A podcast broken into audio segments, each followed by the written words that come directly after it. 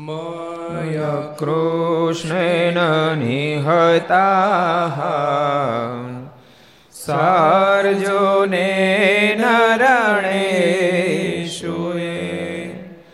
प्रवतये शान्त्यसुरास्ते त्वधर्मं यदाक्षितो धर्मदेवा તદા ભક્તા અહમ નારાયણો મુનિ. જાનિષે કૌશલે દેશે. ભૂમોહિ સમગો मुनिशापनृतां प्राप्ता नृषिंस्तात तथोद्धवम् ततवेतसुरेभ्यः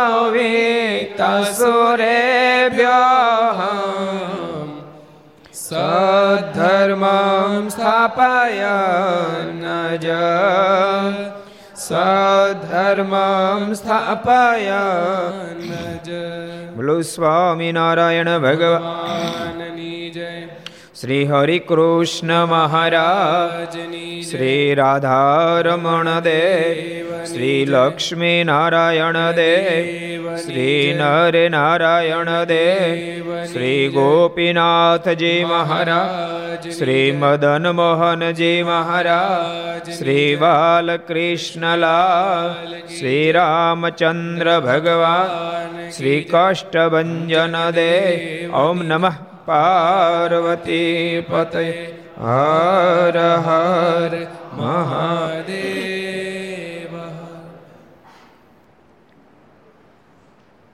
ઘર સભા અંતર્ગત શ્રી હરિચરિત્ર ચિંતામણી.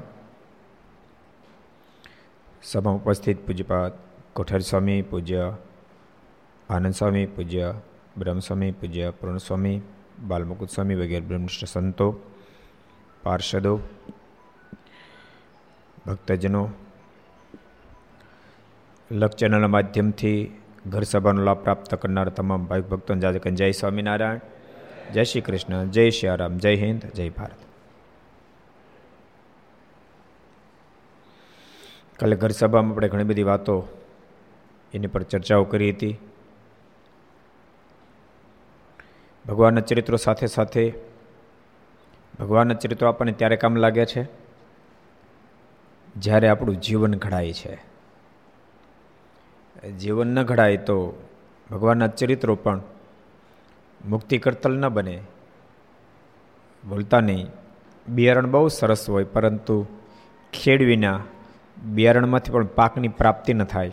એ ભગવાનના ચરિત્રો મોક્ષ કરતલ છે, પણ આપણું જીવન ન ઘડાય, તો એમાંથી આપણે મુક્તિ સુધી ન પહોંચાય.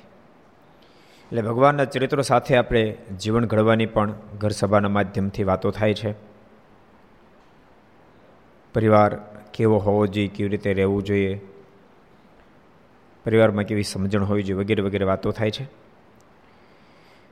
ગઈકાલે શું વાત આવી હતી, યાદ રહે કોઈને? શું આવ્યું હતું કાલે? વડતાલનું મંદિર બન્યું. બ્રહ્માંડ સ્વામી મહારાજને આમંત્રણ આપ્યું. મહારાજ પ્રતિષ્ઠા કરવા માટે પધાર્યા. સવત અઢારસો ને એક્યાસીના કારતક સુધી દ્વાદશને દિવસે મહારાજે મધ્યખંડની અંદર લક્ષ્મીનારાયણ દેવ, ઉત્તર બાજુ ધર્મભક્તિ, વાસુદેવ દક્ષિણાદા ડેરામાં રાધાકૃષ્ણ પોતાનું સ્વરૂપ હરિકૃષ્ણ મારની સ્થાપના કરી.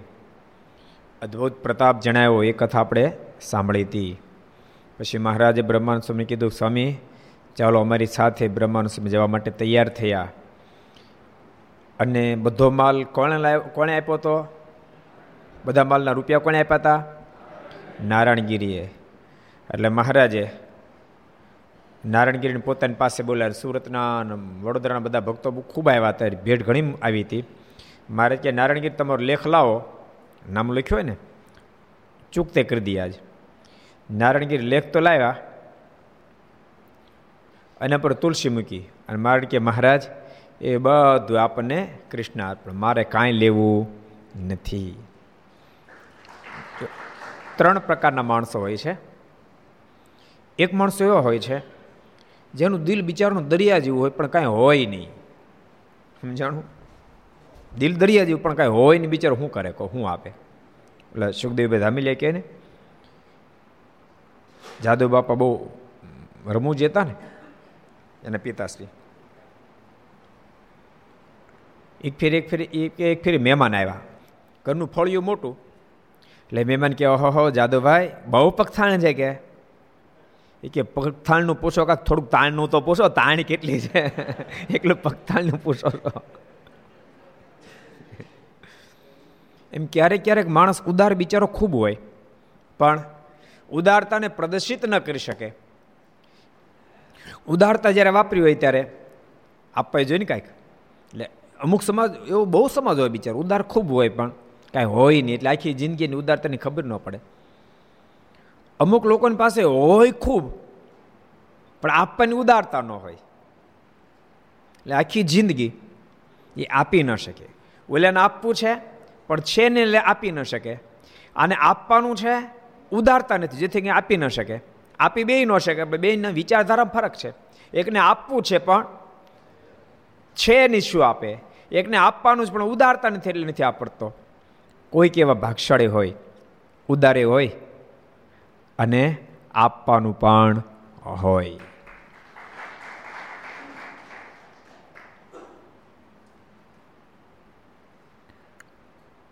કોઈ કવિ કીધું ને? સંપત દે તો સમજણ પણ દે. સંપત દે અને સમજણ ન દે, એવા બબ્બે ધક્કા મત દે. મને રૂપિયા આપ અને ઉદારતા ન આપ એવા ધક્કા બબે નહીં દેતો. પણ મને સાહેબ કીધું હતું કીધા જેવું તું છે ને, સમજણ દે ને તો પેલી સંપત્તિ દેજે. ને તો સમજણ જ નહીં આપતો. એ બીજા દુઃખી થઈ જાય ને. માણસ ઉદાર માણસ છે. કોઈનું દુઃખ જોઈ નથી શકતો. પણ એ દુઃખ ટાળવાની એની પાસે સંપત્તિ નથી. તો દુઃખી થઈ જાય ને. એના કરતાં કાટ, હૃદય બધું કાટે કાટ રાખીને. હૃદય કાટ ને સંપત્તિમાં કાટ. કા ઝંઝટ તો નહીં. ભાગશાળી જેની પાસે સંપત્તિ છે દિલ પણ છે. એ ભાગશાળી.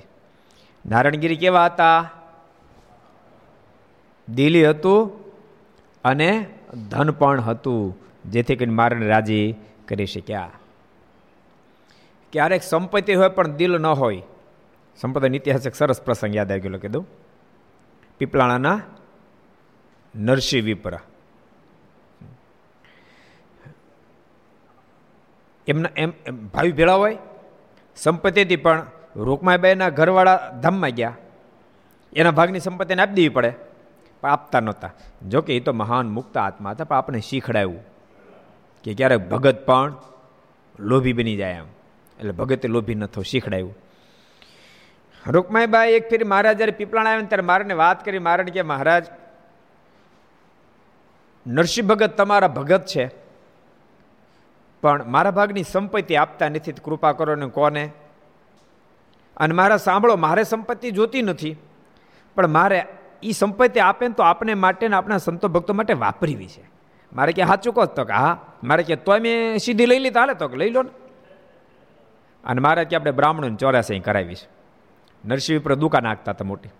મારે કે બધો માલ નરસિંહ ઉપરને લાવવાનું. કેમ થાય નરસિંહ ઉપર કે મહારાજ બહુ સારું કે. બધું આવી જાય એના મનમાં થોડોક નફો ચડાવીશ. આગા ચોર્યાસી છ મહિને આકી પછી મારે થોડીક ન આકી ત્યાંમાં તો કામ થઈ જાય. ઘણો બધો નફો થાય એમ વિચાર કર્યો. છ મહિના સુધી મારે ચોરસે હાકી. માલ તો ખૂબ વપરાય. મારે નક્કી કર્યું હતું કે એના ભાગના રૂપિયા પૂરવાના ત્યાં સુધી હાકવીશ. મારે હિસાબ બધો કર્યો હતો. મારે રોજ જોતા જાય કેટલા રૂપિયાનો માલ આવ્યો, સીધું કેટલાને આવ્યું. રઘુમાબાઈને કીધું તું, પૂછ લીધું છે કે રઘુમાબાઈ તમારો ભાગ કેટલા આવે? એને કીધું છે, મારે પચાસ હજાર રૂપિયા આવે કે લાખ રૂપિયા આવે. લાખ રૂપિયાનો માલ વપરાવાનો ત્યાં સુધી ચોરેસી હાકી મહારાજ. અને પછી મહારાજ કે હવે ચોરસી પૂરી થાય છે. અને બધા જય જય કાર્ય કરવા માંડ્યા મારનો જય હો સહજાન સ્વામીનો જય હો ભગવાન સ્વામીનો જય હો, ગુરુ રામાનંદ સ્વામી જય હો. મહારાજ કે ભેલો બોલો આ નરસિંહ મહેતાનો જયકાર બોલાવો? નરસિંહ મહેતા મહારાજ કે પણ મહારાજ મારો છે નો જે જયકાર? મહારાજ કે છ મહિના સુધી સીધું તમે પૂરું પાડ્યું. તો તમારો જે જયકાર ન હોય. નરસિંહ વિપરા કે પણ મારે એ તો મેં ક્યાં મફત આવ્યું મહારાજ કે મફત નહીં, પણ તમારા ભાગ, ભાઈના ભાગનું નહોતું ને એ મેં લીધું. એટલે અમારે કઈ દેવાનું થતું નથી. નરસિંહ વિપરા કાંઈ બોલ્યા નહીં. કાંઈ ભાગ હતો એ બોલાય નહીં કાંઈ. પણ જ્યારે ધામમાં ગયા ને ત્યારે છોકરા બધા હતા, મારે તેડવા માટે આવ્યા. ભગત એવા હતા. એટલે છોકરાને કે સાંભળો, આ મારા સર્વોપરી ભગવાન છે. એનું ખૂબ ભજન કરજો ને આજ્ઞા ખૂબ પાળજો. પણ વિશ્વાસ નહીં કરતા.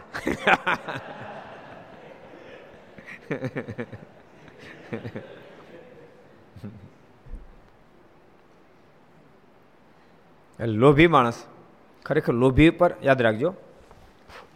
લોભી પર કોઈ વિશ્વાસ ન કરે, લોભી કોઈના પર વિશ્વાસ ન કરે. એના પર કોઈ ન કરે એ કોઈના પર ન કરે. પણ નારાયણગીરી કેવા હતા? ઉદાર હતા. આખા, આખું મંદિર બન્યું એમાં. ભક્તો જ્યારે રૂપિયા આપ્યા એટલે આપ્યા છે. ભાઈ, ઘટતા. જ્યારે ઘટે ત્યારે બ્રહ્માંડ સ્વામી પાર્ષદને મોકલતા છે નારાયણગીરી પાસે જાઓ. એને કહેજો, બસો રૂપિયા ખૂટે છે. તો બસો રૂપિયા લઈ આવે. ક્યારે કહેતા પચાસ રૂપિયા ખૂટે તો પચાસ લઈ ક્યારે કહેતા પચીસ રૂપિયા ખૂટે, પચીસ રૂપિયા લઈ આવો. ક્યારેક પાંચસો કહેતા છે, એ બધો ખરડો લખ્યો તો. મારે કે લાવો એ ખરડો. આ હિસાબ ચૂકવી દઈએ મારે કે મહારાજ, હિસાબ ચૂકવાઈ ગયો. એમ કે તુલસીનું પાંદડું મૂક્યું. મહારાજે બધું આપણે કૃષ્ણાર્પણ. મહારાજ બહુ રાજી થયા. રાજસ્થાન મહારાજ એવું બોલ્યા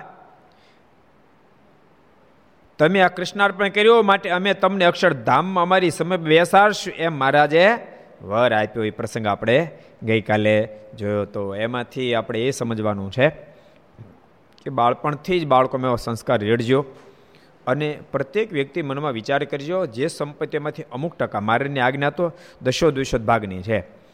દશમશમાં ભાગ અને મારીની આજ્ઞા પ્રમાણે સ્વામિનારાયણ સંપદાને આશ્રિત હોય તો જે દેશમાં આવતા હોય એ દેશના દેવને દશમશમ ભાગ અર્પણ કરવો. બાકી જે જે જે આશ્રિત હોય, જ્યાં તમારી શ્રદ્ધા હોય અન્ય વૈષ્ણવ ભક્તો હોય, એની હવેલીમાં શ્રદ્ધા હોય તો હવેલીમાં, પણ પોતાની ધન સંપત્તિનો સદવ્યય કરવો પડે. બાળકોને શીખડાવજો કે બેટા, સંપત્તિ જે પ્રાપ્ત થાય, એમાંથી અમુક ટકા રકમ તો આપણે વાપરી જ નખાય. સારે માર્ગે વાપરો અમુક ટકા રકમ, તો બાકી વધેલી રકમ બધી શુદ્ધ થઈ જાય. અને શુદ્ધ રકમનો ઉપયોગ જો તમારા સંતાનો કરે તેનો વિચાર અને અંતકણ શુદ્ધ થાય, એના દ્વારા કાર્યો પણ સરસ થાય. અને ભગવાનમાં પ્રેમ પ્રગટે, શુદ્ધ અંતકણમાં જ થી જ ભગવાનના પ્રેમનું પ્રાગટ્ય થાય છે. અને પ્રેમ જ પરમાત્માની પ્રાપ્તિ કરાવી દે. એટલે જેને ભગવાનમાં પ્રેમ પ્રગટાવો હોય એણે અંતકણ શુદ્ધ કરવું પડે. અંતકણ શુદ્ધ કરવું હોય તો ગ્રસ્ત ભક્તોએ પોતાની ધન સંપત્તિનો સદવેય કરવો જ પડે. કરવો જ પડે. જૂના જૂના સંતો કહેતા કે વીવડા વીવડા, એને ઉલેછે રાખવા પડે. વીવડાને ઉલેછવા પડે. વીવડામાં ખબર પડે? વીવડો એટલે જૂના જમાનામાં આ નર્મદાનું પાણી મળતું નહોતું. એટલે નદી હોય નદી, નદીનું પાણી ઉપર આમ સુકાઈ જાય. પણ એને થોડો ખાડો કરો, રીતિમાં થોડો ખાડો કરો ખાલી. બે ફૂટ એમાં પાણી આવે. એની વીવડો કહેવાય. શું કહેવાય? વીવડો કહેવાય. બે ફૂટ પોળો કરો, બે ફૂટ ઊંડો કરો, પાણી આવે. પછી એમાં ડોલે ડોલ ન ભરવાનું હોય. તાહાળી હોય, તાહાળી. કે મોટું છાલ્યું હોય, એનાથી ભરે રાખે. પછી ભરતા ભરતા મોટા મોટા પીપ તમે ભરી દો ને, બસો બસો લીટરના, તો પાણી ખૂટે નહીં. બોલો. હજી તમે એ એ સાલ્યું આમ ઠપકારો ને બીજું સાલ્યું પાછું એટલું આવી જાય પાણી અંદર. વીવડો ત્રણ ચાર સાલ્યું અમે પાણી પછી એક સાલ્યું ઉમેરે ઉલે છાય, ચારમાં ત્રણ થાય, પણ એ પાછું પાછો આવે ને પાછું ચાર થઈ જાય. એમ પીપના પીપ ભરા જાય, પણ ખૂટે નહીં, ઉપરાંત તાજે ને તાજું રહે. પાણી તાજે ને તાજું રહે. એ વીવડો ગાળો ને પછી ઉલેછો નહીં, તો ઉલી ઉલેછા પછી પણ એક ઇંચ પાણી હેઠું ન ઉતરે. ઉલેછો નહીં તો એક ઇંચ અધર ન ચડે ઉપર ન ચડે. અને અંદર પછી કસ્તર પડે, જીવાત પડે, ગંદુ પાણી થઈ જાય, કોઈને ઉપયોગમાં આવે ને એવું થઈ જાય. એમ ધન સંપત્તિ રૂપી ઉડાન ઉલેછે રાખવો પડે. તો બાકીની સંપત્તિ બધી શુદ્ધ થઈ જાય, તાજી તેલ જીવી રહે. અને પાછી ખૂટે જ નહીં. ગમે એટલી ઉલેછો તો ખૂટે નહીં. દાન આપીને કોઈ ભિખારી ન થઈ જાય. પણ તમે ઉલેછો નહીં, તો એમ કાંઈ વધે નહીં. પણ અંદર જેમ કસ્તર પડે, જીવાત પડે એમ એ સંપત્તિ બધી ગ્રસ્ત ગમે એટલું ધ્યાન રાખે તેમ છતાંય એવી થોડી ઘણી સંપત્તિ આવી જાય, જે સંપત્તિ મલિન હોય. પણ ઉલેછો એટલે બાકીની બધી શુદ્ધ થઈ જાય. શુદ્ધ સંપત્તિનો ઉપયોગ સંતાને કરે તો વિચારધારા પવિત્ર થાય. અશુદ્ધનો ઉપયોગ કરે, હવે જીવાત વાળાને ગમે તેવું પાણી પીવે, તો માણો માંદો થઈ જાય કે ન થઈ જાય? કે ન થાય? થઈ જાય ને? અત્યારે કે ગરમ પાણી પીવું. શું કહે છે કોરોનાવાળા? ગરમ કરીને પાણી પીવું. ગાળીને પાણી વાપરો. એટલે ભલામણ શાસ્ત્રો હિન્દુ શાસ્ત્રો તો વર્ષોથી કીધું છે કે ગાળીને પાણી વાપરો. આખી દુનિયા, આખી દુનિયાને આપણે ગઈ કે સંસ્કૃતિ તો હિન્દુસ્તાનની જ મહાન છે. આખી દુનિયાને આપણે ગઈ. હાથ મેળવાના પડતા મૂકીને મળ્યા. જય સ્વામિનારાયણ જય સ્વામિનારાયણ કરવા. જય શ્રી રામ, જય શ્રી કૃષ્ણ, જય જય સ્વામિનારાયણ. મીડા કરવા, બોલો. સ્ટમ્પે કે જય સ્વામિનારાયણ? એ ભારતની સંસ્કૃતિ. હાથ જોડવા. ભારતે સદી માટે હાથ જોડ્યા છે. હાથ જોડે હજારો લોકોને કન્વિન્સ કર્યા આપણી ભવ્ય સંસ્કૃતિની અંદર. પણ કોઈને કન્વર્ટ ન કર્યા. કોઈને કન્વર્ટ ન કર્યા. એ હિન્દુસ્તાનની મહાનતા છે. આજ કોરોના રોગે સાબિત કર્યું કે દુનિયાની અનેક સંસ્કૃતિમાં હિન્દુસ્તાનની સંસ્કૃતિ બધા કરતાં ટોપ લેવલે બેઠી છે. એટલે ધન સંપત્તિ જો પાણી ગંદુ પીવાય, તો બીમાર માણા થઈ જાય, તો ગંદી સંપત્તિ વપરાય, તો અંતઃકરણ મલિન થઈ જ જાય. માટે ઘર સભામાં જેટલા સાંભળો છો એ બધાને કહું છું, સંતાનોમાં પ્રથમ ત્યાં સંસ્કારનું સિંચન કરજો. હવે બીજો પ્રસંગ જોઈએ. પછી બીજે દિવસે છપૈયાથી ધર્મકુળ આવ્યું. બીજે દિવસે છપૈયાથી ધર્મકુળ આવ્યું. એટલે આમ છે ને આમાં ક્રમ નથી સ્વામી જાળવ્યો કારણ બીજો દિવસ કહેવાય નહીં, આમ હુકામ ન કહેવાય, ખબર છે? પ્રતિષ્ઠા એક્યાસીમાં થઈ ધર્મકુળ પંચોતેરમાં આવ્યું. એટલે બીજો દિવસ એટલે અહીંયા અહીંયા પ્રસંગ એવી રીતે લીધો છે કે મારી સભા જે ચાલતી હતી, એને બીજે દિવસે ધર્મકુળ આવ્યું. ધર્મકુળ ક્યારે ગુજરાતમાં સર્વપ્રથમ વાર આવ્યું કોઈને ખબર છે? ધર્મકુળ સર્વપ્રથમ વાર ક્યારે ગુજરાતની ધરતી પર આવ્યું? ઘર સભામાં બેઠેલા બધા ઉષાંગળી કરો કેટલાને ખબર છે? કયો ખુશાલ ભગત? સાબાશ અઢારસો પંચોતેર, ફાગણ સુધી દસમે દિવસે ધર્મકુળ પ્રથમવાર ગુજરાતની ધરતી પર આવ્યો. સંવંત અઢારસો પંચોતેર, ફાગણ સુધી દશમ. તે તમે શું સમજ્યા હતા?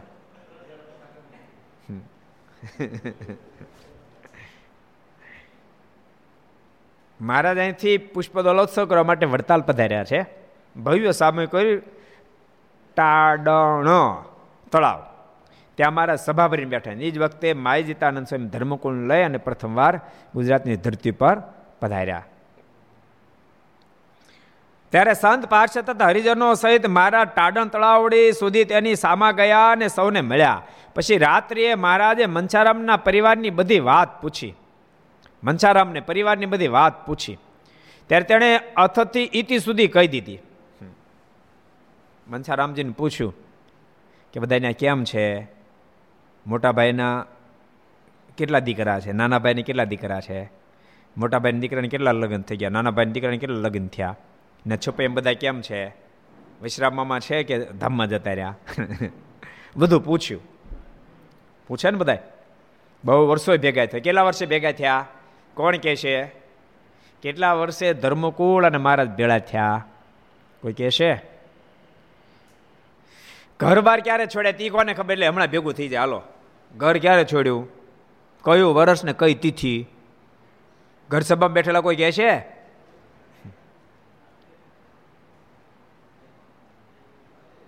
કયો જ્ઞાન સાગર?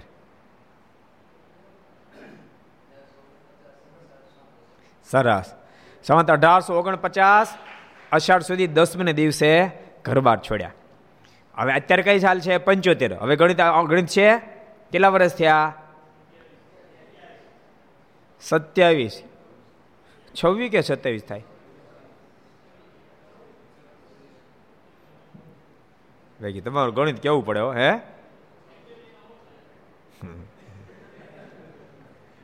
છવ્વીસ વર્ષ થયા. છવ્વીસ વર્ષ પછી ધર્મકુળ અને મહારાજનો મળાપ થયો. એટલે જૂની જૂની વાતોને યાદ કરે ને? જેમ ઓલે અમેરિકા અને ઇંગ્લેન્ડ ને બધા ગયા હોય ને એ દસ વર્ષે, અમુક વીસ વર્ષે પાછા આવે, તમને ખબર? બે નંબરમાં ગયા ને, વીસ વર્ષે પાછા આવે. પચીસ વર્ષે પાછા આવે, કારણ કે કાયદેસર થઈ તે પાછા આવે ને?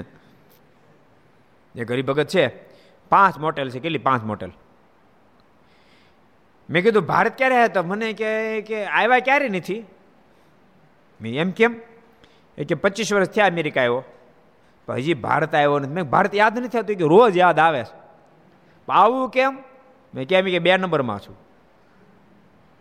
હજી કાયદેસર થયો નથી. બોલો તો પાંચ પાંચ મોટલના માલિક બની ગયા. ગુજરાતીની સાહસ વૃત્તિ ગજબ. આખી દુનિયા પથરાણ, આખી દુનિયા માલિક થયા પાછા. બોલો, આખી દુનિયાના માલિક થયા. જ્યાં જાય ને માલિક થાય. નોકર રહે જ નહીં. સાહસી જબર અને મહેનતું જબરા. એ તો થયા વીસ પચીસ વર્ષથી. પાંચ કોઈક જાતું જ ત્યાં બીજા કોઈ બે નંબર. મેં નહીં કહેતા બા શું કરે છે? નહીં કહેતા હોય? પૂછે જ ને બિચારા. અને તે દાડે તો મોબાઈલની અત્યારે તો મોબાઈલની દુનિયા ફોનમાં પૂછી લેતા હોય. પણ તે દાડે મોબાઈલની દુનિયા નહોતી. એટલે મહારાજ બધું પૂછ્યું. મનસારામભાઈને. બધો પરિવાર કેમ છે બધું પૂછી લીધું. ત્યારે તેણે અથતી ઈતિ સુધી કહી દીધી. બધી વાત કહી દીધી. તે સાંભળીને શ્રીજી રાજી થયા. પછી મહારાજે બે ભાઈઓ પાસેથી એક એક પુત્ર માગી લઈને મોરજોરા વિધિ પ્રમાણે ગાદે બેસાડ્યા અને દેશ વિભાગ કરી આપ્યો. પછી મહારાજે બે ભાઈ પાસેથી એક એક પુત્ર દત્તકમાં લીધા. મોટા ભાઈના પુત્ર અયોધ્યા પ્રસાદમાં, નાના ભાઈના પુત્ર રઘુજી મહારાજ બંનેને દત્તક વિધાનમાં લીધા. અને ગાદી બેસાડી. ક્યારે ગાદી બેસાડી? એ કોણ કહે છે? ગાદીએ ક્યારે બેઠા? ક્યારે ગદ્ય બેસાડ્યા, ક્યાં બેસાડ્યા અને ક્યારે બેસાડ્યા? કયો મુરલી મનોહરદાસ? સાબાશ સંવત અઢારસો બ્યાસી કારતક સુધી એકાદશી દિવસે ધર્મકુળને મહારાજ, ધર્મકુળમાંથી બે અયોધ્યા પ્રસાદમાં રઘુજી મહારાજને પોતાને સ્થાને વડતાલમાં ગાદી બેસાડ્યા. દેશ વિભાગનો લેખ કર્યો મારે દેશના બે ભાગ કર્યા. ઉત્તર હિન્દુસ્તાન અને દક્ષિણ હિન્દુસ્તાન. ઉત્તર હિન્દુસ્તાનની ગાદી પર અયોધ્યા પ્રસાદ મહારાજ દક્ષિણ હિન્દુસ્તાનની ગાદી પર રઘુજી મહારાજને સ્થાપિત કર્યા. તેમાં અમદાવાદમાં શ્રી નરનારાયણની ગાદીએ મોટાભાઈ રામ પ્રતાપજીના પુત્ર અયોધ્યા પ્રસાદ મહારાજને બેસાડ્યા. ને વડતાલમાં શ્રી લક્ષ્મણની ગાદીએ નાનાભાઈ ઈચ્છારામજીના પુત્ર ગુરુજી મહારાજને બેસાડ્યા. ને દેશ વિભાગનો લેખ કરી આપીને તેમાં બે ભાઈઓની સહી કરાવીને સદગુરુની સાંખ કરાવી. લેખ કરાવ્યો, બે ભાગ કર્યા અને પછી સદગુરુની સાયનો કરાવી. એમાં સાખ લેવડાવી. કે આ ભાગ આનો છે ને આ ભાગ આનો છે. અમે પણ એમાં સાક્ષીમાં સાઇન કરીએ છીએ. કારણ કે મોટી વાત એ ને સદગુરુ સાઇન કરાય એટલે બધું ફાઇનલ થયું આમ. મહારાજે વિચાર કર્યો હોય ને, લોક લોક વ્યવહાર પ્રમાણે, કે વર્ષોથી સંતો કોઈ મનમાં સંકલ્પ મેં તો વર્ષોથી દાખલા કર્યા છે. પચી પચીસ વર્ષથી દાખલો કર્યો. અને મારા સીધા ભાઈનું આપી દઈશ એવો સંકલ્પ ન થાય, પણ પાછળથી પણ કોઈ ન થાય એટલા માટે મહારાજે સંત, મોટા મોટા સદગુરુની સાયનો કરે કે અમે પણ રાજીપે આ વાતમાં ઓકે છીએ. એમ બે લેખ લખ્યા. તેમાં ઉત્તર વિભાગનો લેખ અયોધ્યા પ્રસાદ આપ્યો અને દક્ષિણ વિભાગનો લેખ રઘુજી મારને આપ્યો. એમ બે આચાર્ય સ્થાપીને મહારાજે પોતે તેમની આરતી ઉતારી. બે લેખ લખ્યા, બેને અર્પણ કર્યું, મહારાજ આરતી ઉતારી. પછી અમદાવાદની તરફ સાધુઓમાં મોટેરા બ્રહ્માંડ સ્વામીને કર્યા ને વડતાલ તરફ નિત્યાનંદ સ્વામીને મોટેરા કર્યા ને ગોપાળાન સ્વામીને બંને દેશના આચાર્યની સોંપણી કરી ને કહ્યું છે તમારે બંને દેશમાં ફરવું. અમદાવાદ દેશમાં કોને મોટેરા કર્યા? બ્રહ્માનંદ સ્વામીને અને વડતાલ દેશમાં નિત્યાનંદ સ્વામીને મોટેરા કર્યા. બંને જબરા, એક જબરા વિદ્વાન, એક જબરા કવિ. બંનેને મોટેરા કર્યા ગોપાલ સ્વામી બંને દેશના મધ્યસ્થી કર્યા. પછી બંને દેશના હરિજનો પાસે આચાર્યની પૂજા કરાવી. એમ મહારાજે આચાર્યની સ્થાપના કરીને પોતે ફરતા ફરતા ગઢપુર પધાર્યા. બંને આચાર્યની સ્થાપના કરીને મહારાજ ફરતા ફરતા ગઢપુર પધાર્યા. મહારાજે આ બહુ અદ્ભુત એક પારિવારિક સંબંધ બાંધ્યો. આચાર્ય, સંત, હરિભક્ત, દેવ, મંદિર અને શાસ્ત્ર. ષડંગી સંપ્રદાય બનાવ્યો મહારાજે. છ અંગની અંદર એને મહારાજ કે તમે ભજન કરશો તો મને પામશો. એટલે મહારાજે અદ્ભુત આ સંપ્રદાયની દિવ્ય સ્થાપના કરી છે. એકવાર શ્રીજી મહારાજ સંઘ લઈને ગઢપુરથી વડતાલ ગયા ને પૂનમને દિવસે સભામાં બિરાજમાન હતા. તે સમયે એક હરિજન ચંદનનો કટોરો ભરીને લાવ્યા ને કહ્યું, હે મહારાજ, તમારી પૂજા કરવી છે. વડતાલ મહારાજ પધાર્યા. મહારાજ, વધારે વડતાલ ગઢપુર વડતાલ ગઢપુર બહુ ગયા. તમે કોઈ પણ શાસ્ત્ર લેશો. પછી સત્સંગીનું હોય તોય ભલે હરિલેલામૃત હોય તોય ભલે, કોઈ પણ સંતોએ લખેલું કોઈ પણ શાસ્ત્ર હોય તો ભક્ત ચિંતામણી હોય તોય ભલે, વડતાલ ગઢપુર વડતાલ ગઢપુર વડતાલ ગઢપુર મહારાજ બહુ ગયા છે. મારને ગરડા અને વડતાલ બે બહુ જ વહાલા સ્થાનો હતા. એમ એના પરથી ફલિત થાય છે કારણ કે જે વસ્તુ વધારે વાલી હોય ત્યાં વારે વારે આવવા જવાનું થાય. એટલે મારને ખૂબ વાલા છે. જોકે મારને તે બધા સ્થાનો વાલા છે. એ સ્થાનમાં મારે ગયા હોય, પણ આ બે સ્થાન વિશેષ કરીને મારને વાલા હશે એવું લાગે છે. જો કે ભક્તો, આપણે ભાગશાળી છે કે સ્થાનો મારા સ્થાપિત કર્યા? સ્થાનો ગયા તો ખરા, પણ મારે મંદિરો બંધાવ્યા? કે જેથી કરીને મારે જે જાતે બાંધેલા મંદિરોની અંદર દેવો પધરાવ્યાના દર્શન આપણને થાય. ભગવાનના અવતારો ઘણા બધા થયા, પણ તો પોતે જાતે મંદિર બંધાય, જાતે આચર્ય સ્થાપ્યો હોય અને જાતે સાધુ બનાવ્યો હોય, એવો પ્રસંગ મહદંશ જોવા મળતો નથી. મહારાજે અદ્ભુત સ્થાપના કરી દીધી. અને મંદિરની મહત્તા વધારવા માટે મારા જાતે માથે પથ્થર લઈ અને મંદિર માટે પથ્થર લાવે. એ મંદિરની મહત્તા વધારવા માટે. અને એથી કરીને આપણા સંપ્રદાયની અંદર જોવા મળે છે કે મંદિરો થતો તો હરિભક્તો જાતે બહુ જ મોટી સેવા કરે. આપણે ખબર અહીં આ બાજુનો ઓલા પગથિયા ગળાતા હતા. અર્જુનભાઈ, ખબર છે તમને? ભેખ પડી. યાદ છે? હા એ પોપડા તમે હતા? તમે નો ડટાણો પણ. તમે ડટાણ હતા? હા, શિવા હતા અને યશવંતભાઈ. નહીં યશવંતભાઈ નહીં યશવંતભાઈ નહીં ઓલ્યા યશવંતભાઈ. શું નામ? નટુભાઈ આના એન્જિનિયર સાહેબના ભાઈ. હા એ એ બે ડટાણા છાતે છાતે સુધી, ખબર? પણ ઠાકોરજીએ રક્ષા કરી. અને અને નામ? રણછોડભાઈ. એ ઉપરથી ખાબક્યા હતા, નહીં? રાત્રે ખાબક્યા હતા. તો એમાં પણ ભગવાને રક્ષા કરી.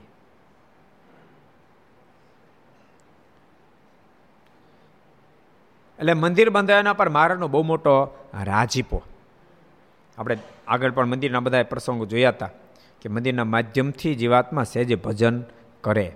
જો જે જે ગામમાં મંદિરો થયા ને તમે જોજો, જે જે ગામમાં મંદિર થયા, જો અપવાદ તો હોય, બે ચાર બે ચાર ટકા એવું થયું છે ગામમાં મંદિર થયું ને એ બરાબર ઓછું વધતું હાલ્યું હોય, અથવા ત્યાં ઓછો વધતો સત્સંગ થયો હોય, બાકી જે જે ગામમાં મંદિરો થયા, ન્યા સત્સંગ રહ્યા, જ્યાં મંદિરો ન થયા ત્યાં સત્સંગ ટક્યા નહીં. જે જે મંદિરો સંતોએ દાખલો કરી કરીને બંધાવ્યા ત્યાં સત્સંગ ટીક્યા. ને તો ધરમપુર કેવું કહેવાય? કેટલું પ્રસાદીનું સ્થાન? પણ ત્યાં મંદિર ન બન્યું, જેથી કરીને સત્સંગ એટલો ટક્યો નહીં. એવા ઘણા સ્થાનો જ્યાં મહારાજ પોતે પધાર્યો પણ મંદિર ન થયા તો સત્સંગ ટક્યો નહીં. અને ભલે નાનું મોટું નાનું મોટું, પણ મંદિર હોય, ત્યાં સત્સંગ ટકે. મંદિર હોય તો ભક્તો ત્યાં દર્શન કરવા જાય. અને સંતો આવે, સત્સંગ કરે કથા વાર્તા સાંભળે, એથી કરી દ્રઢતા થાય, નિયમ ધર્મ પડે, ભગવાનમાં એ થાય, સમય ઉત્સવના બધા સમાચાર મળે ને સમય ઉત્સવમાં જાય, ને કથા વાર્તા સાંભળે, વળી પાછું બળ મળે. એટલે મંદિરના માધ્યમથી સત્સંગ થાય છે. એવા એવા ભક્તો સ્થાનો છે કે જ્યાં મંદિરો ન હોય તો બિલકુલ સત્સંગ હાવ હાવ મૃતપાય હોય. હરિભક્તો હોય તો ધીમે ધીમે કરતા ઘસાતા ઘસાતા પચાસ ઘરમાંથી બે પાંચ ઘર રહ્યા હોય. પણ મંદિર થાય ને તો વળી પાછો ત્યાં સત્સંગ, અદ્ભુત રીતે વિકાસને પામે. એટલે મંદિરો જ્યાં પણ થાય એ બહુ મહત્વની વસ્તુ, બહુ ઈચ્છનીય વસ્તુ છે.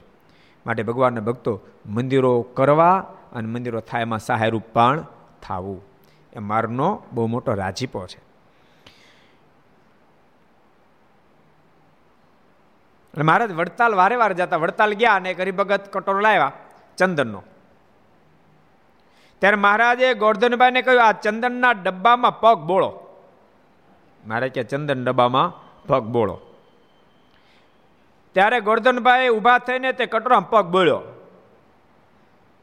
તે જોઈ કાઠિયો બોલ્યા, ભણે ગોરધન, ગાંડા, આ મારને પૂજા કરવાનું ચંદન બગાડ્યું. ત્યારે મહારાજ કહે, એને એક ભગવાનની મૂર્તિ વિના સગળું સમાન થઈ ગયું છે. ગોર્ધન શેઠની એવી સ્થિતિ. ક્યાં ગામના ગોર્ધન શેઠ હતા, કોને ખબર છે? ગોર્ધન શેઠનું ગામ કયું? અર્જુનભાઈ. માંગરોળપુરના ગોર્ધન શેઠ હતા. મારાને ખૂબ ગોર્ધન શેઠે રાજી કર્યા હતા. અને ગોરધન શેઠની સ્થિતિ એવી હતી. અદ્ભુત સ્થિતિ.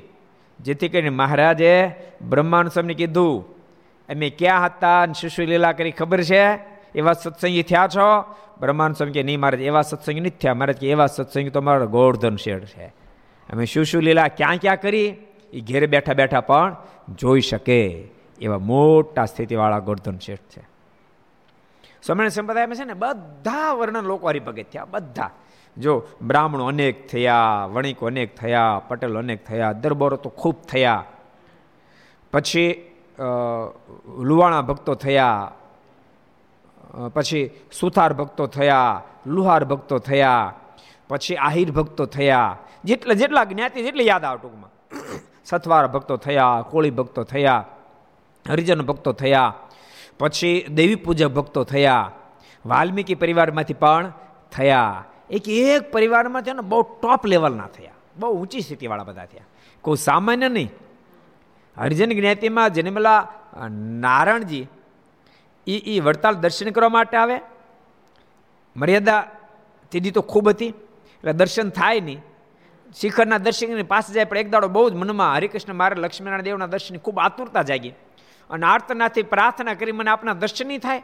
આર્તનાથથી પ્રાર્થના કરીને તો હરિકૃષ્ણ મારા લક્ષ્મીનારાયણ દેવ પગથિયા ઉતરીને આવ્યા. લ્યો નારદજી કિલ્લો મારા દર્શન. એવી મોટી સ્થિતિ. હરિજન જ્ઞાતિમાં, કહો. સગ્રામ. દેવી પૂજક જ્ઞાતિમાં કેવા મહાન ભક્ત થયા? પછી ગોવા ભગત, એ વાલ્મીકી પરિવારમાંથી આપણે કેવા ભગત થયા? એક એક, સુંદર સુતાર સુંદર સુતાર જ્ઞાતિમાંથી પણ કેવા મહાન ભક્ત થયા? અહીંયા સરદારમાં, અહીંથી રાજાનું કુવાનું ખાંડું પ્રણામ જતા હોય મહારાજ બિરાજતા હોય, ખબર પડે, મહારાજને દર્શન કરવા જાય. દંડ કરે, મહારાજ કે કોણ મહારાજ આપણો દાસ, મારે કે દાસનું શું લક્ષણ? તો સ્વામી કહે, તેમ કરું તે. મહારાજ કે, સાધુ થઈ જાઓ, સાધુ થઈ ગયા, બોલો. મુક્તાન સ્વામી નામ પડાવ મોકલ્યા. મુક્તાન સ્વામી લઈને આવ્યો. મહારાજ કે, કેમ થયું? મહારાજ કે, મારે બધું બરાબર થયું. પણ સૌરાષ્ટ્ર અને ગુજરાતમાં લોકો અપમાન કરતા અને ગાળો દેતા, ધોકા મારતા. પણ આ રાજા દીવાન હતા. સુંદર જેથી કરીને ભુજમાં ખીચડી મળતી તો ન્યાય બંધ થાય મહારાજ કે તો બહુ ખોટી બોલો સુંદરજી. સુંદરજીને બોલાય ફરી વાર. દંડ કર્યા. મહારાજ કે કોણ? તો કે આપણો દાસ. દાસનું શું લક્ષણ? તો સ્વામી કહે તેમ કરું તે. મહારાજ કે ફરી વાર હરિભગત થાય, ફરી વાર હરિભગત થાય. એવા સુંદરજી થયા. કોળી જ્ઞાતિમાં વીરા સાખંડ કેવા મહાન ભક્તો થયા. આહિર જ્ઞાતિમાં પણ કાળા, કાળું, વાવડિયા ને કેવા મહાન ભક્ત થયા. એટલે એક એક જ્ઞાતિમાં એમ. પટેલ જ્ઞાતિમાં પરદબાપા કેવા ભગત થયા.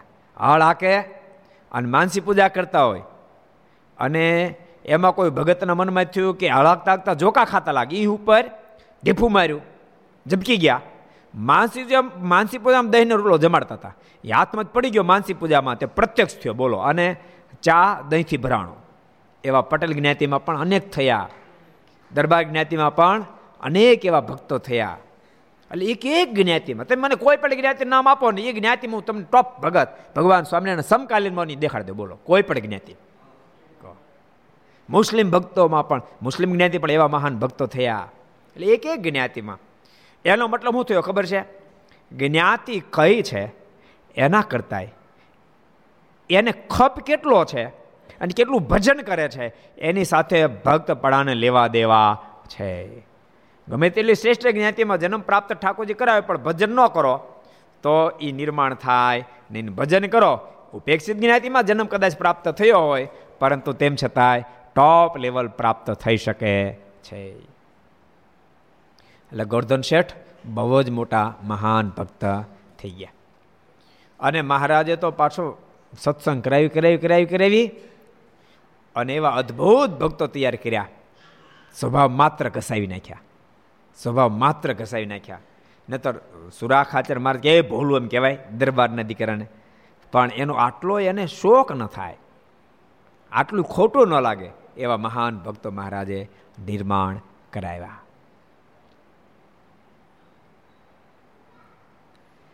એટલે સત્સંગ કરતાં કરતાં બધું નિર્માણ શક્ય બની જાય છે. માણસને પોતાની ફરજ સમજાય છે કે મારી ફરજ છે કે મારે આવું જ રહેવાય ને આમ જ જીવાય. એવી એને ખબર પડી જાય છે. હું ભગવાનનો ભગત છું, તો મારથી ગાલ ન બોલાય, મારથી ખોટું ન કરાય, હું ભગવાનનો ભગત છું, કોઈનું મારથી ન લઈ લેવાય. હજારો પ્રકારના શુભ સંકલ્પ એને ઉઠે છે અને એવું જીવન જીવતો થઈ જાય છે. ગોર્ધન શેઠ શું કર્યું? ચંદના કટોરમ પગ બોલ્યો દરબારો બધા કેલા આય ગોર્ધન આવું ગાંઠ પણ હાલતા હશે. મારે કે, પણ મારે કે, પણ ખબર જ કે એને, એનું એનું મન તો મારી મૂર્તિમાં તરબતર થઈ ગયું છે. પછી મહારાજે ગોર્ધનને કહ્યું, આ ઢોલિયા પર બેસ. એટલે એ તો મારાના ઢોલિયા પર મહારાજને વાંસો દઈને બેઠા. બોલો. ઢોલિયા પર બે તો વાહો દઈને બેઠા. ત્યારે કાઠે બોલ્યા છે, ભણે એ ગોર્ધન મારે વાસો દઈને કેમ બેઠો? એટલે તું જોતો ખરો મારે વાહો દઈને બેઠો. સમો બેસ, ત્યારે મહારાજ કે એને તો જેમ બેસે તેમ સમૂહ જ છે.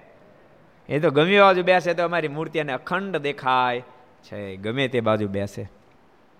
ભજનના પ્રતાપે જ નિર્માણ થાય. ભજનીના કોઈ દી સ્થિતિ બંધાય નહીં. એટલે જેને પણ સ્થિતિઓ બંધાણે છે, બધાને ભજન કરતા કરતા જ બંધાણે છે. પણ ઘણી ફેરી કેવું માની બે, ખબર? ગ્રસ્ત તેમ જ માની બે કે આપણે થોડું ભજન થાય. આપણે થોડું આમ કરે, આપણે થોડું આમ થાય. બધાને ભજન કરાય ને બધાથી ભજન થાય. ટાઈમ તો લોટઅપ છે, પણ બગાડી નાખીએ છીએ. પૂછું, ઓટો ઓટો ઓટો કેટલો ટાઈમ મળતો બેહવાનો? વલ્લભભાઈ, લગભગ કેટલો ટાઈમ રોજનો? એક કલાક. તો, બે કલાક. ત્રણ કલાક. હે? બોલો તો ખરા. આખો દી કેમ કહું છું? આખો દીમાં ચોવીસ કલાક આવે. હું તો એક જ કલાક કહું છું.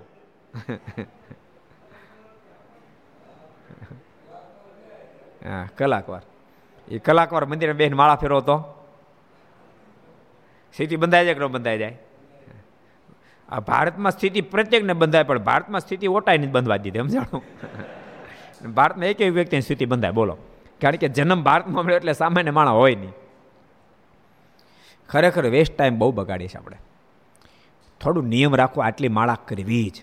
તો ઓટોમેટિક તમારે ટાઈમ વેસ્ટ કરવો છે તો એમ થાય, અરે, માળા બાકી છે. એટલે તમે ખોટો ટાઈમ બગાડશો નહીં. ઉંમર પ્રમાણે માળા કરવી જ જોઈએ. પાંચ વર્ષ પાંચ માળા. પચીસ થાય પચી એકદા તમને મને કે પડશે મારે તો પંચોતેર થયા. એટલે મતલબ મારે પંચોતેર ફેરવી પડે. મેં કામ એવું જ બીજું. પંચોતેર કામ શું હોય? કહો, માળા ફેરવ્યો તો આખો દી. એ તો રોજ ધારો તો ત્રણસો ફેરવ્યા કે. આપણે કૃષ્ણ દાદા રોજ પાંચસો માળા ફેરવો બોલો, ફેરવે. રોજની પાંચસો માળા. કૃષ્ણ બાપા, પાંચસો માળા ફેરવે, બોલો. રાત્રે બાર વાગ્યે એક વાગ્યે માળા જ ફેરવતા હોય. ત્યારે સ્થિતિઓ બંધાય. એમને સ્થિતિ બંધાય નહીં.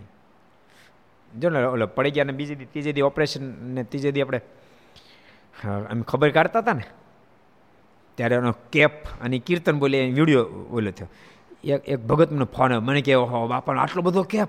આ કેપ કેમ આવે? મેં કીધું, તું ભજન કર મળે તો તને હોતે ના આવે. ભજનથી આવે. સંપત્તિથી ના આવે. સંપત્તિનો કેપ તો જેમ જેમ ઉંમર વધે તેમ ઘટવા મળે ઓટોમેટિક કારણ કે છોકરા બેફામ થવા માંડે. બાપાને કહીશું પૂછે નહીં. બાપા પૂછે તો જવાબ આપે નહીં. એટલે એનો કેપ તો નો તરો તો ઉતરી જાય. પણ અખંડ કેપ તો કોનો રહે? ભજન નો જ રહે. માટે અહીંયા બેસીને સાંભળે ને કહું, અને ઘર સભામાં જે બેઠા બધાને કહું છું, ભજનની ટેવ પાડજો, આદત પાડજો. બેડો પાર થઈ જાહે. ઘરના તમામ સદસ્યો નિયમ રાખવાના. રોજ બધાએ સ્નાન કરી અને પૂજા કરવી. પૂજા સુધી ન પગે ત્યાંથી સ્ટાર્ટ કરવું સવારમાં નાઈને પાંચ માળા સ્ટાર્ટ કરવી પહેલાં. પાંચ પાંચ માળા ઘરના બધા સદસ્યોએ કરવી. પછી પુરુષ ભક્તો હોય કે સ્ત્રી ભક્તો હોય, ઘરમાં માળા રાખવી. મોંઘવારીમાં નહીં નડે. એમાં કોરોના નહીં નડે. માળા રાખવી અને ત્રણ ચાર માળા રાખવી. પ્રત્યે પોતાની પર્સનલ માળા રાખવી અને પાંચ માળા કરવી. પાંચ માળા કરીને ભગવાને પ્રાર્થના કરી, મહારાજ, તમારા મને ખૂબ હેત થાય કૃપા દૃષ્ટિ કરો. તો પછી પૂજા તમને લેવી કઠણ પડશે નહીં. આ જીવને પૂજા કરવી કઠણ પડે. એટલે શું પૂજામાં કઠણ છે? શું કઠણ છે? એમ કહેશો, એમ બહાર ગામ જાય પૂજા લઈ જાય, પણ એમ વાંધો શું પડે છે? તો એમ બહાર ગામ જાઓ, ત્યારે પાંચ પાંચ જોડી કપડાં લઈ જાઓ, રૂમાલ લઈ જાઓ, ઓલ ઓલ ઓલ દાઢું કરવાનું એ લઈ જાય. એટલે તમને એ કઠણ નથી પડતું. એ કઠણ નથી પડતું. તમને ભગવાન લઈ જાવ કઠણ પડે અને તમે ભગવાનને ભગવાનને છોડ દો, તો પછી ભગવાન તમને છોડી જ દે. એક ને એક બે વાત બે જેવી વાત છે. તમે ભગવાન રાખો તો ભગવાન તમને રાખે. માટે પ્રત્યેક વ્યક્તિ પૂજા કરવી જોઈએ, જ્યાં જાય ભગવાનને સાથે લઈ જવા જોઈએ. તો ભગતની પણ ગમે તે સ્થિતિ સર્જાય ને આ ભગવાન એની હારે હારે ભગવાન એને સહાય કરે. માટે ઘેરે જે કથા ઘર સભામાં બધાને કહું છું, તે પહેલાં માળાથી કરજો પાડજો, ઘરના સદસ્યો નક્કી કરજો કે રોજ માળા કરવી જ. સમજાણું? માળા કરવી ને ભગવાનને પ્રાર્થના કરવી. સવારમાં બે ત્રણ કીર્તન ગોખી રાખવા, કીર્તનો બોલવા. અને ન આવડતા હોય તો સવારમાં બીજું ન ચડાવવું. કીર્તનો પ્રભાત્યા ચડાવવા, ધૂન ચડાવવી. સવારમાં કથા આવે, તમને ખબર? છે સવારમાં સાડા પાંચથી સાડા સાત વાગ્યા સુધી લક્ષમાં રોજ કથા આવે છે. સાડા પાંચથી સાડા સાત વાગ્યા સુધી આવે. નહીં તમારે એ એ લક્ષમાં ચાલુ કરી દેવી. સાડા પાંચથી સાડા સાત. બે કલાક આવે સવારમાં. એ તમે સાંભળજો. એ એ કરતાં કરતાં તમે કરશો તો તમને તમારો વ્યવહારે હળવો ફૂલ લાગશે. વ્યવહાર તમને બાધરૂપ નહીં બને. કારણ કે તમે ભગવાન મય બની કરો છો, પછી તમારો વ્યવહાર તમને ભક્તિમય લાગશે. બોજારૂપ નહીં લાગે. પણ આપણે હાવ કરતાં બની અને વ્યવહાર કરવા હાટું જાણે જન્મ ધારણ કર્યો હોય એમ જ મીંડાવે, આંધુળક્યા મીંડાવે હાવ. અને પછી ભગવાનમાં પ્રીતિ ન થાય તો ન જ થાય ને. અને પછી બોજારૂપ લાગે, બોજારૂપ જ લાગે ને. માટે બધાને કહું છું કે પુરુષ ભક્તો હોય કે સ્ત્રી ભક્તો હોય, બધા ઘર સભામાં કથા જે સાંભળો છો, એના માધ્યમથી બધા આ બધા આ પોઈન્ટો લખતા જજો અને આ પ્રમાણે જીવજો. અને કાલે મેં કીધું હતું તમે બધા લાભ લો છો. તમારા સગા સંબંધી એને લાભ લેવડાવજો. દીકરી હોય સાસરે તેને કહેજો દીકરી સાસરે હોય ને એ સાંભળતા એ બાપાને કહેજો કે, બાપા, તમે આ ઘર સભાની અંદર જોડાઈ જાઓ. પરિવાર ઘર સભામાં જોડાઈ જશે ને તો પહેલાં પહેલો લાભ તો એ થશે. જે ઘરમાં ઘર સભા ચાલતી છે વડીલને વૃદ્ધાશ્રમમાં જવાનો વારો નહીં આવે. છોકરાને મૂકવા નહીં જાય. છોકરાને અથળીમાં રાખશે. જે ઘરમાં ઘર સભા ચાલતી હશે અને મેં કીધું હતું ને, કાલે કીધું તો, આજે કહું છું, ઘર સભા સાડા આઠે શરૂ થાય, પહેલાં પાંચ મિનિટ ધૂન કરવી. અને પાંચ મિનિટ ધૂન કરી ભગવાનને પ્રાર્થના કરવી, કૃપાનાથ સંપત્તિ તો આપજે, પણ સાથે સાથે સારા સંસ્કાર અને તમારા ખૂબ પ્રીતિ બંધાય, એવા એવા દિવ્ય ગુણો આવે એવી અમારા પર કૃપા દ્રષ્ટિ કરજો ભગવાનને પ્રાર્થના કરી. એટલે ઘર સભા શરૂ થાય, પહેલાં પાંચ મિનિટ ધૂન કરજો, છેલ્લે પણ ધૂન કરજો ભગવાનને પ્રાર્થના કરજો. બહુ અદ્ભુત પરિણામ લાવશે. પરિવારમાં પણ કાંઈક સંઘર્ષ રહેતો હશે, સાસુઓને નહીં બનતું હોય કે દીકરા બાપને નહીં બનતો હોય, બધા ભેળા મળી ઘર સભા સાંભળો. કદાચ ન બનતો તો અલગ અલગ ઓરડામાં થયું ને તો અલગ અલગમાં સાંભળો. અલગ કોઈ ઘરમાં સાંભળો, કોઈ ઓસરી બેન સાંભળો, જેમ સાંભળ્યો સાંભળો, કોઈ મોબાઈલ મજૂર સાંભળો, ઘર સભા સાંભળો એ તમે એક દાડો, બે દાડા, પાંચ દાડા, પંદર દાડા થાય ને તો તમે અલગ હશો ને તો તમને ઘર સભા ભેળા કરી દે અને સાથે સાંભળતા કરી દે તમને. ખરેખર ઘર સભા અદ્ભુત પરિણામ લાવશે. ભક્તો, કથા તો અદ્ભુત પરિણામ લાવે. ત્રણ ચાર વર્ષ પહેલાં આપણી રાજકોટમાં કથા હતી. પહેલાં હોસ્પિટલ લાભાર્થે, ત્રણ વર્ષ પહેલાં. પહેલી કથા, બે જ કરીને પહેલી કથા. હું કથા પૂરી કરીને એટલે સાત દાડાની પૂર્ણાવતી કરીને નીકળતો હતો, સ્ટેજ ઉપર એક જણા અને રડી પડ્યો. રડતા રડતા કે સ્વામી, બીજાને કથા કામ લાગી કે ન લાગી, પણ મારા પરિવારને તો કથા કામ લાગી કે. મેં શું થયું? મને કહે, સ્વામી, મારે બે અમારે બંને જણાને અબોલા થયા હતા કે. અને દીકરો ત્રણ વર્ષનો છે. બે અઢી વર્ષથી અબોલા હતા. એ છ મહિનો હતો ને એની મા એને ઘેર લઈને જતી રહી હતી. એટલે પછી બોલવાનો કોઈ સંબંધી રહ્યા નહોતા. મને ચિંતા થતી, છોકરાનું શું થશે? પણ આજે કહેતા મને આનંદ થાય છે. પરમ દિવસે સામેથી મારી વાઈફનો ફોન આવ્યો.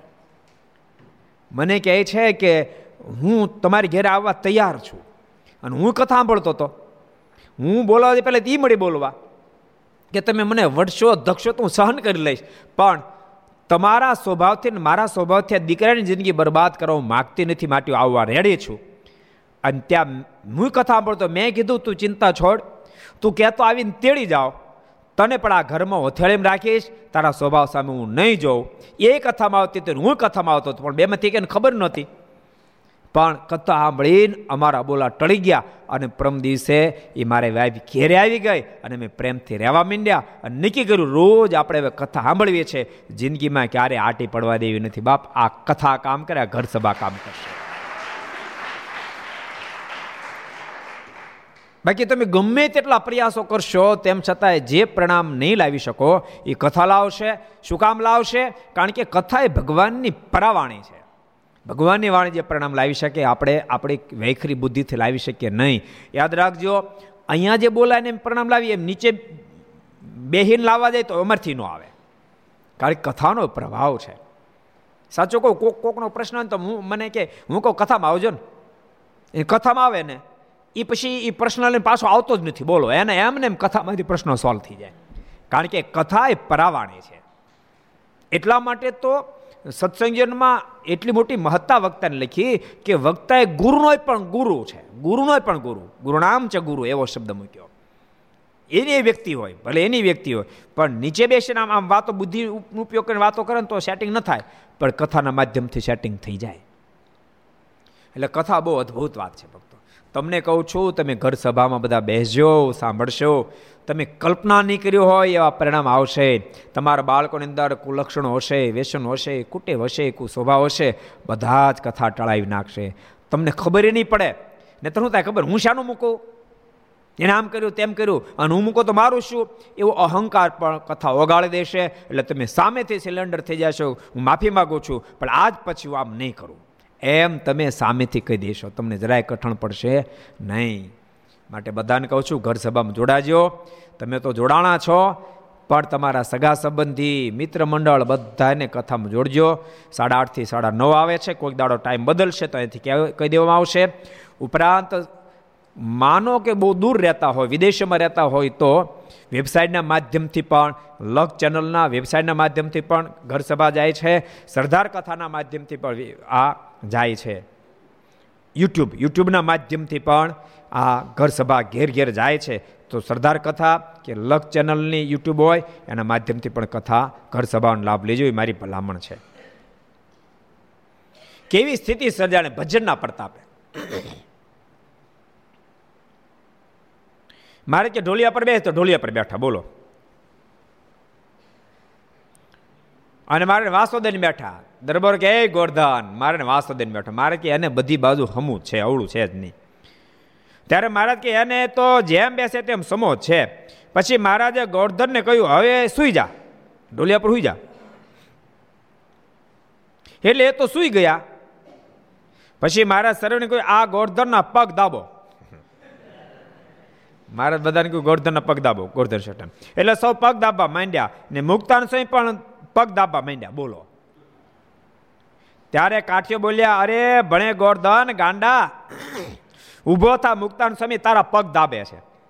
ત્યારે મહારાજ કે એને ક્યાં ખબર છે? જે શું થાય છે? એને ખબર નથી મારે કે શું થાય છે. પગ દાબે છે કે દાબતા એને કાંઈ અનુસંધાન નથી. તો અમારી મૂર્તિમાં ગરકાવ છે. એનો મતલબ, ભગવાનના તમે ગરકાવ થશો, મૂર્તિમાં ગરકાવ થશો, ભજનમાં ગરકાવ થશો, તો દુનિયામાં બે સતત થતું રહેવાનું, માન અપમાન, સુખ દુઃખ, એ સતત થતું રહેવાનું છે. પણ સુખ દુઃખ અને માન અપમાન થકી પર થઈ જવાશે, ભગવાનનું ભજન કરતા કરતા. એ તો એક અમારી મૂર્તિને દેખે છે. પછી મહારાજે મીઠું ને સાકર મંગાવ્યા. કોઈ દરબારો મનમાં સંકલ્પ થયો હશે, કોઈ ભક્તના મનમાં સંકલ્પ થયો હશે કે એવું થોડું બનતા હશે. આ પગ દાબેને ખબર ન હોય. એટલે મહારાજે એને ખબર નથી. એને માટે બધું હરખું છે. એ એ ભક્તોને હા પડાવવા માટે મહારાજ મીઠું અને બીજું મંગાવ્યું? હાકર મંગાવી. ને તે એક થાળીમાં નોખા મેલે, એક બાજુ મીઠું મૂકીને, એક બાજુ હાકર મૂકી પછી ગોરધની કહ્યું લે, આ ખાઈ જા. ત્યારે તે ખાવા માંડ્યા. તે વખતે મહારાજ તેને પૂછ્યું એ તો હાકરમાં, હાકરનો બુકડો જ ભરે. મુઠ્ઠી ભરીને મોઢામાં નાખે, પછી આ બાજુ મીઠા વડાગરું મીઠું છે, એની મુઠ્ઠી ભરી મોઢામાં નાખે મેળા ઝાપટવા. તે વખતે મહારાજે પૂછ્યું, આમાં સાકર અને મીઠું છે? તેમાં કઈ સાકર ને કયું મીઠું છે? મારે કે, ગોરધન કહેતો સાકર કે મીઠું કહ્યું? ત્યારે તે બે સાકર છે એમ કહીને ખાવા મીડ્યા. મારે કે મારે બે હાકર જ છે. મતલબ મીઠું હાકર થઈ ગયું. ને સાકર ને મીઠું ખાઈ ગયા. હાકર ને મીઠું બધું ખાઈ ગયા. સુરા ખાચરના મનમાં સંકલ્પ થયો. આ મને લખ્યો વિસ્તાર કે બાય મિસ્ટેક બે હાકર આવી ગઈ છે. અને તો પાંચસો ગ્રામ મીઠું ખાઈ જાય? તો મીઠું તો ખાઈ ગયા, બધું હાકરે ખાઈ ગયા. પછી કણિયું પડ્યું હોય ને? વારે કે મહારાજ હું ટ્રાય કરું? મારાના મનમાં સંકલ્પ થયો કે જે આને સંજય ટેલ્યો નથી, મારે કે કરીને ટ્રાય ઓલું ઓલું મીઠાની કાકરી પડે ને જણાય કરું છું. એમાં આંગળી બોળીને મોઢામાં નાખીને ખારું દૂધવાજી જીભને ગોટો વાળી દીધા. ત્યારે ખબર પડે ગોવર્ધન શેઠની સ્થિતિ તો અદ્ભુત છે. પછી મહારાજે કાઠીઓને કહ્યું, જુઓ, આને સાકર ને મીઠું સમાન થઈ ગયા છે. તે જોઈ સર્વે આશ્ચર્ય પામે એવી ગોવર્ધન શેઠની મોટી સ્થિતિ હતી. એટલે ભજન ભગવાનના ભક્તો બધા કરજો એ ભલામણની સાથે. આવો કોરોનામાં ઠાકોરજી રાહત કરાવે એવી પ્રાર્થના સાથે આપણે પાંચ મિનિટ ધૂન કરીએ. સ્વામિનારાયણ નારાયણ નારાયણ સ્વામી નારાયણ નારાયણ નારાયણ. સ્વામી નારાયણ નારાયણ નારાયણ સ્વામી નારાયણ સ્વામી નારાયણ સ્વામી નારાયણ સ્વામી નારાયણ સ્વામી નારાયણ. સ્વામી નારાયણ સ્વામી નારાયણ. સ્વામી નારાયણ સ્વામી નારાયણ. સ્વામી નારાયણ સ્વામી નારાયણ. સ્વામી નારાયણ સ્વામી નારાયણ. સ્વામી નારાયણ સ્વામી નારાયણ. સ્વામી સ્વામી નારાયણ નારાયણ નારાયણ, સ્વામી નારાયણ નારાયણ નારાયણ, સ્વામી નારાયણ નારાયણ નારાયણ, સ્વામી નારાયણ નારાયણ નારાયણ. સ્વામી નારાયણ સ્વામી નારાયણ સ્વામી નારાયણ સ્વામી નારાયણ. સ્વામી નારાયણ સ્વામી નારાયણ સ્વામી નારાયણ સ્વામી નારાયણ. સ્વામી નારાયણ સ્વામી નારાયણ સ્વામી નારાયણ સ્વામી નારાયણ. સ્વામી નારાયણ સ્વામી નારાયણ સ્વામી નારાયણ સ્વામી નારાયણ સ્વામી નારાયણ નારાયણ નારાયણ સ્વામી નારાયણ નારાયણ નારાયણ સ્વામી નારાયણ નારાયણ નારાયણ સ્વામી નારાયણ નારાયણ નારાયણ સ્વામી નારાયણ સ્વામી નારાયણ સ્વામી નારાયણ સ્વામી નારાયણ સ્વામી નારાયણ સ્વામી સ્વામી નારાયણ સ્વામી નારાયણ સ્વામી નારાયણ સ્વામી નારાયણ સ્વામી નારાયણ स्वामी नारायण स्वामी नारायण स्वामी नारायण स्वामी नारायण स्वामी नारायण स्वामी नारायण नारायण नारायण स्वामी नारायण नारायण नारायण स्वामी नारायण नारायण नारायण स्वामी नारायण नारायण नारायण स्वामी नारायण नारायण नारायण स्वामी नारायण नारायण नारायण स्वामी नारायण नारायण नारायण